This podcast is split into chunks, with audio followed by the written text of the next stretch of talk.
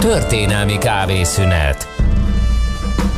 Kezemben a képzeletbeli kávém, a telefonvonalban pedig nem képzeletben, hanem nagyon is valóságosan Antalfi Péter történész. Szia Peti! Szervusz, sziasztok, köszöntök mindenkit.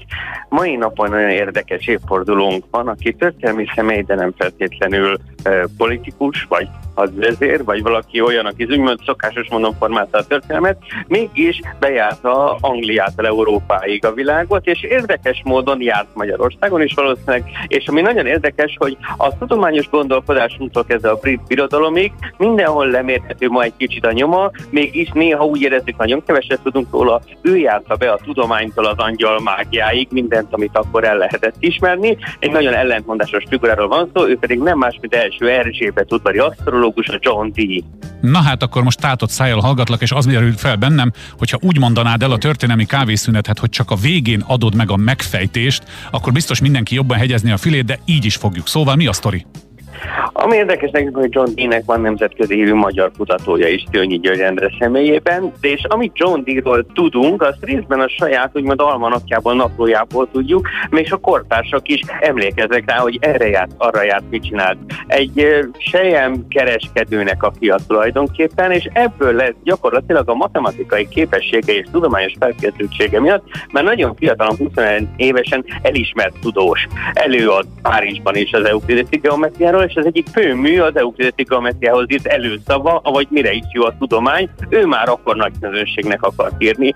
Bekerül az udvari asztrológiai körbe is, tehát első Erzsébetnek és tanácsadóinak és udvari asztrológusa. Érdekes módon a brit birodalom mint elnevezés tőle származik, és az új világba menő angol hódítókat, mondjuk inkább hódítónak, mint felfedezőnek, és ő készíti föl geometriából és térképészetből, és ekkor már van nemzetközi közösség, tehát nemzetközi, mondjuk európai értelmiségi tudós, természettudós és földrajztudósokat ismeri valakit személyesen, valakit levelezésből, és Anglia legnagyobb könyvtára is az övé, alsó hangon 4000 kötettel annak idején. Az érdekesség, hogy az ő történetében van egy törés, amikor úgy gondolja, hogy ez semmire sem jó. Tehát miután volt geometria, természettudomány, minden tudott és egyetemi oktatóságot is visszamondott, hogy inkább a tudományával foglalkozzon. Úgy gondolta, hogy francba az egésszel, foglalkozunk inkább angyalmágiával.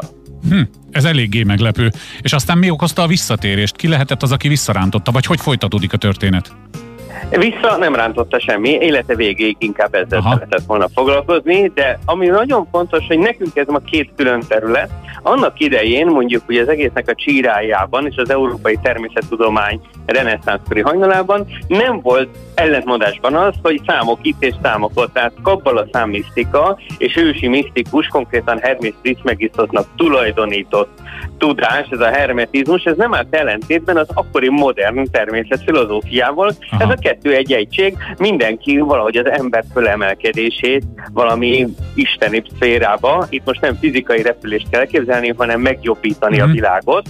Az alkimiának ez az átvitt elmélete volt az exaltáció, vagyis nem aranyat kell csinálni higanyból, hanem eh, ez egy átvitt kifejezés, az embereket és az emberiséget kell jobbá tenni. Ehhez viszont közvetlen kapcsolat kell angyalokkal, és ehhez kellett neki egy Edward Kelly nevű médium, és ők végig turnézták Európát. Tehát amellett, hogy nagyon tisztelik, mint matematikust, és ő mondja meg, hogy mikor legyen első Erzsébet koronázási ö, ceremóniája, melyik napon. Emellett ezzel az angyal mágiás teánszal végig turnézzák Csehországot, Lengyelországot, egész Európát, Bátor Istvánnak, aki lengyel király is, nem csak például is bemutatkoznak Krakóban, de ő nagyon-nagyon nem vevő ezekre az angyalmágiás dolgokra, annak ellenére, hogy diék mondják, hogy ők abszolút keresztény alapon kezelik ezt, hmm. tehát semmiféle fekete mágiát hmm. nem akarnak művelni. És második Rudolf sem szeretné őket sokáig az udvarában tartani, úgyhogy folyamatosan keresik a megélhetést, mint szabadúszó angyalmágusok.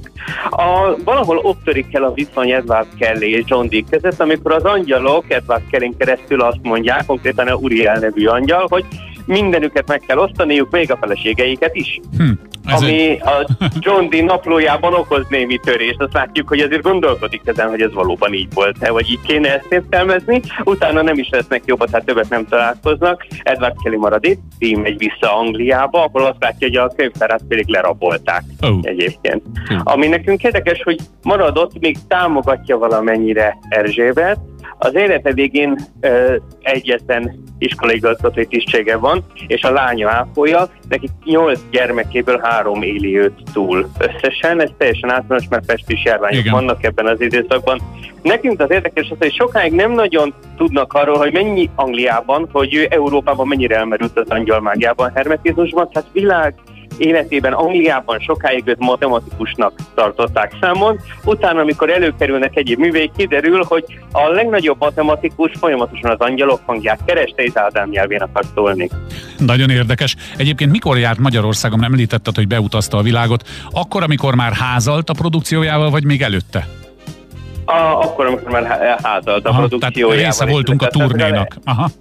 Igen, hát Pozsonyban biztosan itt volt, Habsburg Miksának a koronázásán. 1570-es, 80-as évek, a 80-as években jár itt a magyar csellengyel területen. Igen, hát sok mindent megmagyaráz ez a kor, hiszen ugye a spiritualitás nem vált el a tudománytól még akkor, aztán majd csak Descartesnál meg Newtonnál kezdődik ez a szétválás, így aztán valóban nem meglepő, hogy belefért ez is, az is, de hogy belefértünk a kávészünetbe, azt nagyon köszönöm, hogy ilyen promptul összefoglaltad, és egy ilyen hasonló kis sztorira számítanánk egy hét múlva, mit szólsz hozzá?